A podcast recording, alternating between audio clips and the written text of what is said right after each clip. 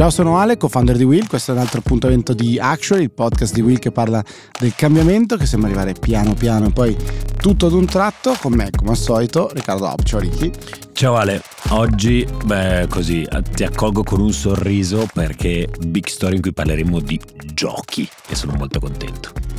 Fantastico, giochi con Clementoni, che è eh, chi ha reso possibile questa puntata, mentre eh, io pensavo che il tuo sorriso fosse anche perché ancora una volta Fortress Europe, eh, l'Europa si riconferma campionessa non tanto di innovazione, eh, dove continuiamo ad avere le nostre difficoltà e tra l'altro dove un sacco di tagli di realtà globali americane si stanno, si stanno anche concentrando, ma si eh, dimostra ancora una volta regina di regolamentazione non necessariamente questa sia è una cosa negativa, virgola, anzi. Eh, due news ehm, che arrivano appunto sul fronte regolatorio dall'Unione Europea. Uno, l'obbligo di eh, trasparenza e rendicontazione in termini di impatto ambientale che si applicherà anche alle piattaforme, alle aziende di cripto e questo mi sembra cosa buona e giusta direi considerando quanto è stato vivo il dibattito sull'impatto ambientale appunto di tutto il mondo delle, delle criptovalute perché come sappiamo il minare, cioè il um, procedimento in cui questi cervelloni elettronici devono compiere dei calcoli molto complicati per sbloccare, diciamo così, nuove, eh, nuovi gettoni delle, eh, delle criptovalute è un processo che, che richiede moltissima eh, energia e quindi ovviamente con un fortissimo impatto ambientale. Direi questa cosa buona e giusta, no Ricky?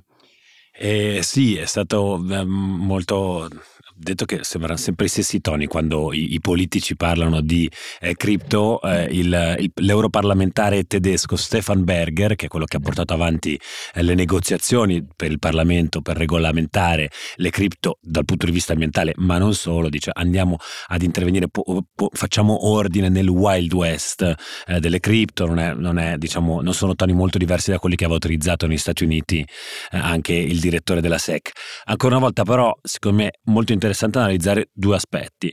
Eh, il primo è, secondo me, comunque un, una qualche forma di applauso nei confronti dell'Unione Europea, come dicevi tu, si conferma in qualche modo il soggetto istituzionale che prima di tutti prova a dare i set di regole per ispirare il resto del mondo. Lo sta facendo in tante aree di policy e in tante aree di policy da che per tanti anni gli Stati Uniti erano stati i leader in qualche modo anche nel, nel fare eh, eh, regole talvolta sicuramente più blande, però le policy più avanzate sono sempre state considerate quelle statunitense e invece a partire dal mio vecchio amore, l'antitrust, andare avanti in realtà anche in tanti altri settori, eh, l'Europa si conferma in realtà un regolatore sempre più rapido e efficiente. Rapido sì, forse non abbastanza, non so, eh, adesso è vero il mondo va ad una velocità folle, però è sempre interessante notare come la regolamentazione, no? il Wild West, forse il Wild West era più di qualche mese fa, oggi mi sa che è un flat Wild West perché eh, le cripto hanno perso tutto quell'hype e in qualche modo, se vogliamo, quindi quella pericolosità eh, che i regolatori avevano iniziato a mettere nel mirino eh, qualche tempo fa, però molto interessante. Sicuramente non è che il fatto che le cripto ora siano andate giù faccia venire meno un'esigenza regolatoria, però si va dietro a delle, a delle, onde che vanno su, vanno giù, vanno su, vanno giù e tant'è la realtà è sempre un po' più rapida rispetto, rispetto alla regola. Sì, questa definizione di Wild West mi verrebbe da dire si è persa un'occasione per non fare la figura da boomer, eh, diciamo così, o quantomeno per non sembrare ogni volta che c'è un gioco di uno contro l'altro, mentre credo che il regolatore abbia il, il compito di creare il quadro normativo perché è un mercato eh, come dire, sia, sia, regolato ma possa eventualmente crescere e, e produrre delle esternalità positive per quanti più soggetti possibili. C'è un'altra notizia regolatoria di cui diamo invece solo menzione, diciamo così, perché poi ne parleremo in un approfondimento in una delle prossime puntate. È un tema estremamente complesso del quale però abbiamo già parlato qui in passato del pacchetto di eh, regolamentazione appunto su, del mondo digitale da parte dell'Unione Europea che adesso ha passato il vaglio del, del Parlamento e che di certo non ha avuto vita facile, diciamo così, verso la sua approvazione perché erano tanti gli interessi che venivano toccati, con eh, alcune misure molto specifiche, eh, in particolare ovviamente erano eh, le grandi piattaforme tecnologiche a vederne dei rischi di un eccesso di regolamentazione con degli effetti ehm, a valle per noi tutti utenti molto complessi e non necessariamente positivi nel funzionamento basico, mi verrebbe da dire, delle piattaforme. Pensiamo ad esempio alla possibilità di fare dei suggerimenti quanto più targetizzati possibili, ad esempio sulla base di ehm, l'accumulazione storica di dati delle nostre, delle nostre, preferenze sostanzialmente. Sì, naturalmente Margaret Vestager eh, sugli scudi a celebrare questo voto che è stato definito, se eh, quando si parla di regolamentazione di cose nuove si utilizza sempre il termine del Wild West, in questo caso naturalmente è un voto storico, eh, però effettivamente è un eh, tipo di regolamentazione che si inserisce nel discorso che facevamo prima, eh, sicuramente molto all'avanguardia dal punto di vista del policy making dell'Unione Europea, eh, il Parlamento quindi ha dato il suo voto finale, è una cosa di cui parliamo anche qui da quasi due anni in realtà, eh, era difficile pensare che si arrivasse in fondo ad un testo condiviso fra Digital Services Act e Digital Markets Act, che sono i due, i due, i due pezzi di legislazione, per dirla in un inglese tradotto male in italiano, che potrebbero trasformare diciamo, lo spazio digitale in cui, in cui abitiamo o a inizio 2023 sta roba qua diventa realtà. Eh, sarà molto curioso vedere paradossalmente anche come impatterà noi, perché non escludo insomma che in qualche modo potremmo essere eh, toccati come will, come, come media digitale da, questo, da, questa, da, queste nuove regolamentazioni. Sarà molto interessante continuare a parlarne, continuare a parlare con i tanti interlocutori che abbiamo coinvolto in questi mesi e dai, in realtà sono tempi interessanti per essere vivi. Mamma mia, mamma mia, come ti brillano gli occhi ogni volta che vedi un nuovo pezzo di regolamentazione. Non te la tiriamo via questa passione eh, per le cose complicate. Mamma, mi hai fatto studiare legge, mi hai fatto fare i dottorati e ancora un pochino, ancora un pochino quell'emozione c'è. È per te, mamma. Ai ai ai, va bene, è una mia missione entro il 2023 farti appassionare un po' meno alla regolamentazione e farci fare di più, eh, ma va bene così. Io direi che l'aria nel nostro eh, piccolo bunker dove registriamo questo podcast, anche complice la calura e la siccità lombarda, è finito. Quindi gingolino e poi big story. Eccoci, benvenuti e benvenute. Big Story di oggi. Eh, trattiamo un tema eh, molto particolare e non ve l'aspettate in realtà perché eh, noi facciamo un gran parlare di gaming, di, questo, di, questi numeri incredibili, parliamo di Epic Games contro Apple, le grandi sfide eh, del tech di questo settore che cresce, cresce eh, con un po' di sudditanza se vogliamo anche rispetto ai colossi, ai colossi americani.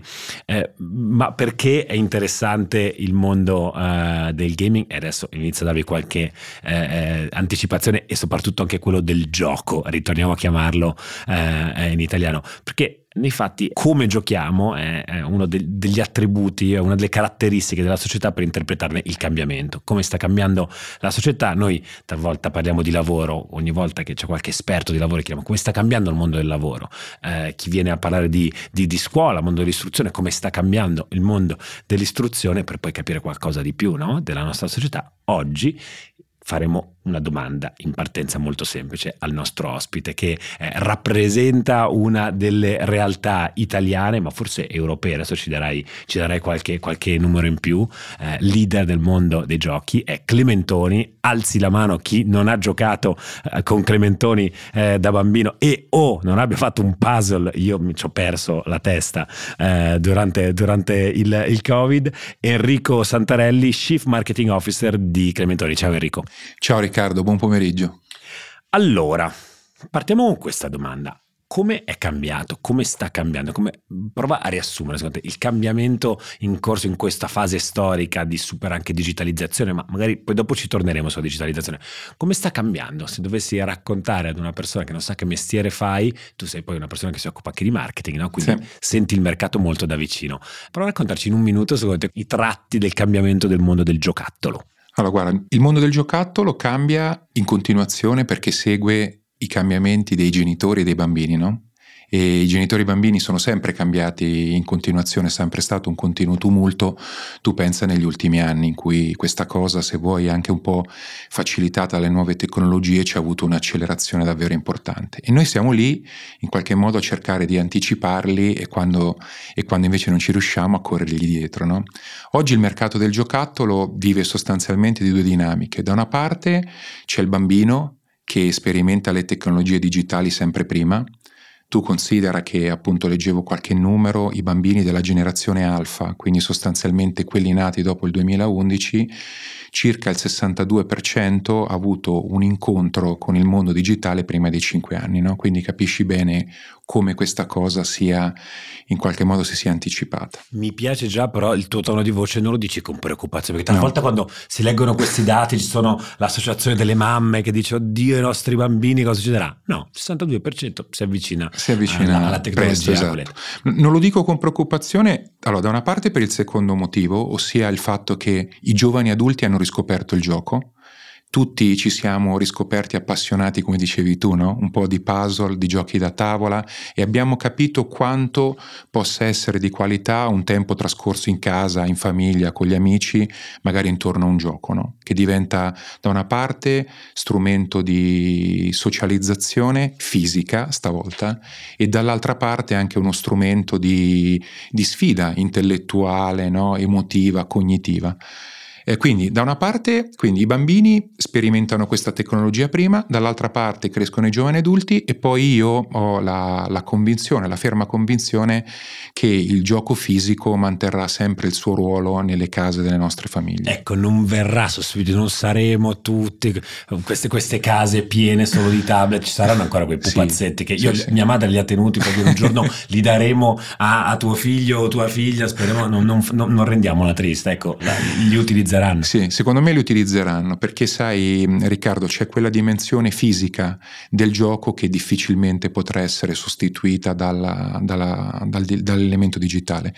Eh, noi consideriamo il digital una tecnologia con cui convivere. Tu considera che Clementoni fra i primi aveva lanciato dei tablet appositamente pensati per i bambini eh, quindi noi interpretiamo il digital come una tecnologia attraverso la quale trasferire i nostri contenuti, però con, siamo convinti che quella bella componente fisica del gioco non scomparirà mai. Io cito sempre a titolo di esempio mio figlio, ho mio figlio piccolo Giorgio che ha sei anni e lui sebbene abbia scoperto il digital a passi del tempo di fronte al tablet, magari a guardare i suoi video, le sue cose, la sera comunque va sempre a letto con la macchinina o con un pupazzo. Mm. Ok? E quindi diciamo questa parte non, secondo me non sparirà mai. Ecco, la sfida è quella di creare delle esperienze di gioco sempre più uniche, no? sempre più sensoriali, sempre più a valore aggiunto, no? che facciano crescere il bambino e perché no magari il genitore nell'interazione con il bambino. E questa se vuoi è un po' la sfida dei nostri anni per noi. Eh sì, no, immagino che sia da una parte l'unicità e dall'altra poi non vedere quella tecnologia come nemica, ma invece come potenzialmente, come ci raccontavi tu anche nella nostra esperienza, come qualcosa con cui integrarsi. Eh, ti faccio un'altra, un'altra, domanda che secondo me è molto, perlomeno per quanto mi riguarda, molto contemporanea. Il gioco dai giovani adulti, chiamiamoli così, chiamiamoli così eh, quindi millennials nello specifico, eh, che sono la, la, la, generazione forse ora prevalente, forse dei vostri clienti, no? I, i, i nostri genitori, no? Esatto. Eh, sta venendo in qualche modo reinterpretato, si avvicina sempre di più, e qua anche una delle curiosità che ci ha spinto anche poi a portarvi qua su Actually, eh, sempre di più al mondo della formazione, cioè il gioco non è più solo un qualcosa eh, visto e interpretato come uno, uno strumento di divertimento, eh, ma sempre più invece come un qualcosa che fa crescere, con cui si forma la mente eh, del bambino. Ed è da lì quindi che io vedo questo filo rosso, parliamo di gioco oggi, domani torneremo a parlare di scuola e dopodomani di lavoro. Potenzialmente c'è eh, un filo rosso. Mi sembra di percepire no? un rafforzato interesse verso f- giochi che formino. Voi siete poi i genitori del sapientino, quindi qualcosa eh, ne sapete, però mi chiedo, è, è un abbaglio o effettivamente c'è questa, questa tendenza? No, guarda Riccardo, ho intuito un punto molto importante per noi. Tu considera, guarda, ti dico due parole su Clementoni. Clementoni nasce circa 60 anni fa eh, 60 anni per l'esattezza l'anno prossimo, dalla, dalla geniale intuizione del nostro fondatore Mario Clementoni. Mario Clementoni aveva sostanzialmente capito che quando i bambini giocano, in qualche modo si predispongono con uno stato d'animo tale per cui l'apprendimento viene facilitato. Quindi dei contenuti che tu puoi veicolare attraverso il gioco poi diventano per loro degli elementi che le accompagnano nel loro percorso di crescita. E, e, l'altra intuizione geniale di Mario Clementoni era che non bisogna mai smettere di giocare, soprattutto quando si diventa grandi, no? perché il gioco a quel punto diventa anche uno strumento per mantenere la mente allenata. Ecco, in un momento di, appunto, come ti dicevo, da una parte c'è stato il fatto che eravamo tutti bloccati in casa, dall'altra parte c'è stata purtroppo questa esperienza di scolastica intermittente, no? con le scuole chiuse, le scuole a distanza, delle situazioni familiari chiaramente non particolarmente confortevoli.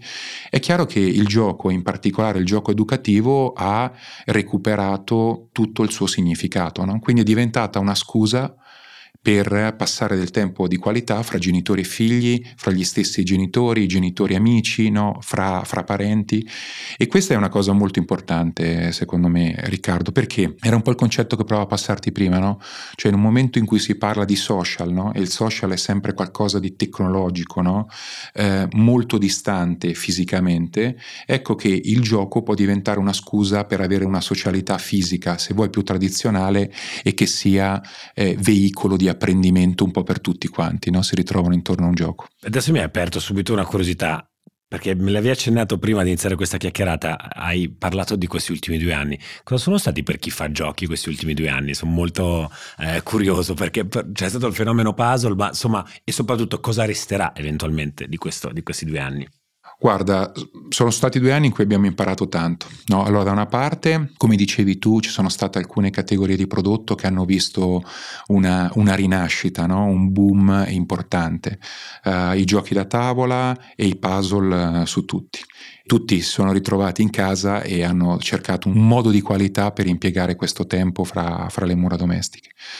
Dall'altra parte abbiamo visto anche un cambiamento nei modelli di consumo, no?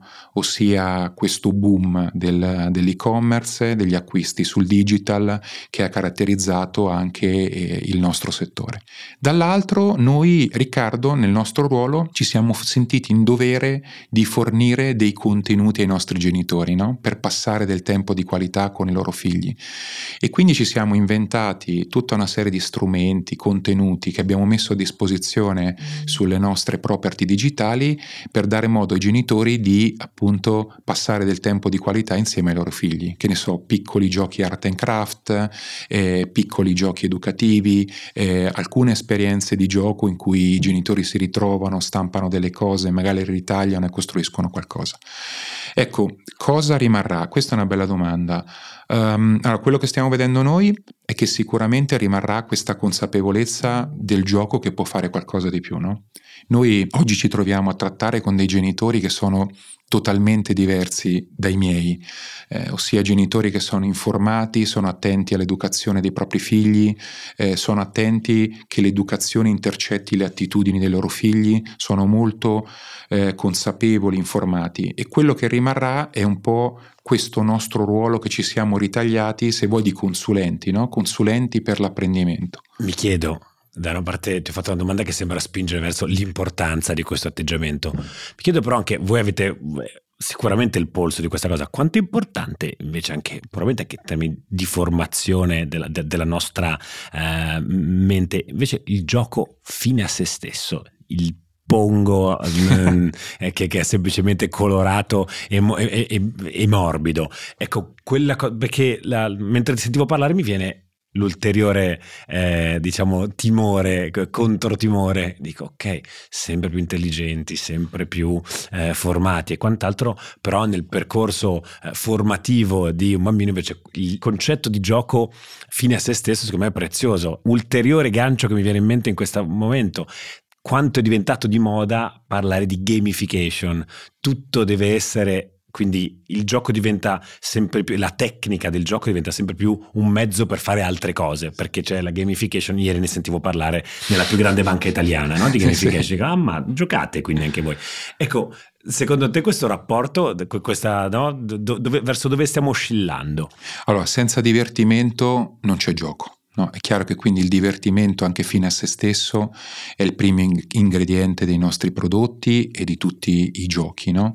Eh, tu considera, eh, Riccardo, che l'idea appunto come dicevi tu di pasticciare, costruire, mettere insieme, sporcarsi e ridere semplicemente di questo è sempre stata la cosa più bella del gioco e se vuoi è la base su cui poi noi andiamo a montare il resto, no? quell'elemento di educatività, di a valore aggiunto che ti dicevo ci ha sempre caratterizzato. Questo è vero da sempre, è vero come ti dicevo prima per bambini e adulti ed è soprattutto vero in un momento in cui probabilmente le persone hanno bisogno di recuperare un po' di felicità, no? E, e quindi perché no? Magari questa idea di semplicemente pasticciare con il gioco eh, può essere un veicolo per riportarci un po' in un mood tutti un pochettino più sollevati, più allegri, staccarci un po' dalle brutture che ci vediamo intorno. Mi è piaciuto questo discorso che hai tirato fuori della gamification perché in realtà è uno degli strumenti che utilizziamo anche noi nel nostro, nella nostra ricerca e sviluppo sui giochi, no? nel senso che noi abbiamo un modello di innovazione distribuito all'interno dell'azienda, nel senso che tutti possono dare il loro contributo a sviluppare e pensare nuovi giochi e come li ingaggiamo appunto con un meccanismo di gamification, no? quindi siamo i primi, no? siamo i primi sperimentatori di quanto lo strumento del gioco possa essere utile anche in altri contesti. Ci dici qualcosa di più di, di, come fate innovazione, perché sono davvero curioso, come si innova un giocattolo, come si innova il sapientino, piuttosto che come si innovano le, le, le, i puzzle, come si innova um, un mondo che io vedo non, non, non attacco immediatamente come concetto a un reparto di RD. Bravo, ti do un'altra pillola di Clementoni. Allora, Clementoni ha un modello operativo abbastanza unico, nel senso che noi seguiamo eh, tutto lo sviluppo del gioco dal concept fino alla produzione. Ok, siamo tutti lì, tutti recanati e appunto seguiamo tutto il percorso che ci porta dall'intuizione fino allo scaffale, al punto vendita. Ecco, il segreto di questo modello operativo sono le nostre persone. Noi abbiamo un team che, che mi piace chiamare i nostri professionisti del giocattolo, che hanno le, i background e le professionalità più diverse. Tu da noi trovi l'ingegnere, ma trovi anche appunto la persona che ha studiato lingue, l'economista, no? tutti insieme accomunati da due ingredienti. Uno, la creatività, e il secondo è la passione per il bambino, la curiosità per il bambino. Ecco, questo costituisce questo melting pot che alimenta sempre questa nostra fucina creativa. Tu considera che non esiste una scuola per fare i giocattoli nella nostra accezione e quindi noi le professionalità ce le creiamo, ce le costruiamo all'interno. E la sfida è mantenere questo motore sempre alimentato no? di idee nuove, di punti di vista diversi e quant'altro. Quindi, sai, quando ogni tanto senti parlare di contaminazione, per noi la contaminazione è la regola, no? Perché da una parte c'è questo team interno che vive la realtà, sono, sono genitori, sono giovani, giovani, sono ragazzi che semplicemente sono appassionati di giochi da tavola, che a un certo momento hanno deciso di fare il salto, no? di passare da, da, semplici appassionati a quelli che i giochi li, li pensano e poi li realizzano.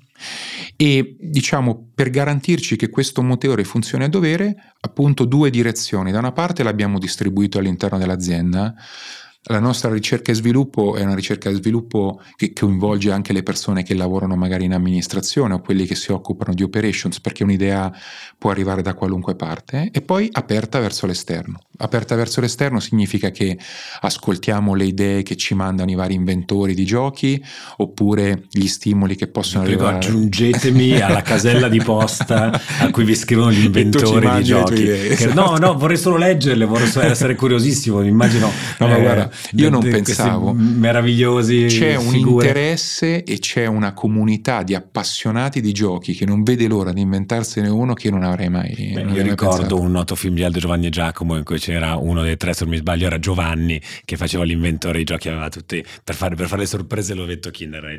Però, insomma, è interessantissimo questo fatto che ci sia sì, in realtà sì. poi persone che hanno questo tipo di, di, di inventiva e creatività e, per, e che, e che noi poi ci, voi esatto, ascoltate. Ah, noi ascoltiamo, chiaramente valutiamo, gli diamo feedback, capiamo se, siano, se sia possibile da una parte creare un gioco, se il gioco abbia un senso rispetto al nostro target e se poi possa essere in qualche modo integrato alla nostra offerta. Però ecco, mantenere questo motore creativo sempre alimentato e questa è la vera sfida no? per chi fa un po' il nostro mestiere.